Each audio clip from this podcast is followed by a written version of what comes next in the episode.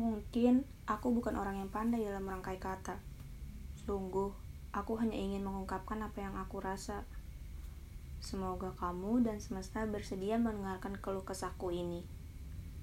Seperti yang di awal sudah kubilang, iya soal rasa.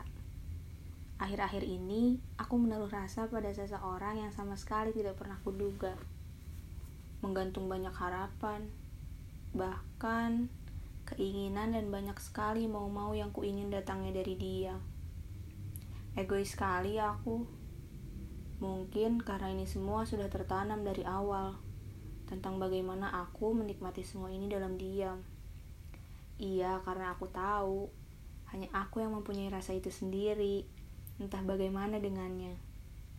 Yang jelas sampai saat ini aku nggak tahu rasa yang dia miliki kepadaku seperti apa. Ingin sekali. Aku berani untuk mengungkapkan semua padanya, supaya dia tahu kalau aku nggak benar baik-baik aja perihal rasa ini.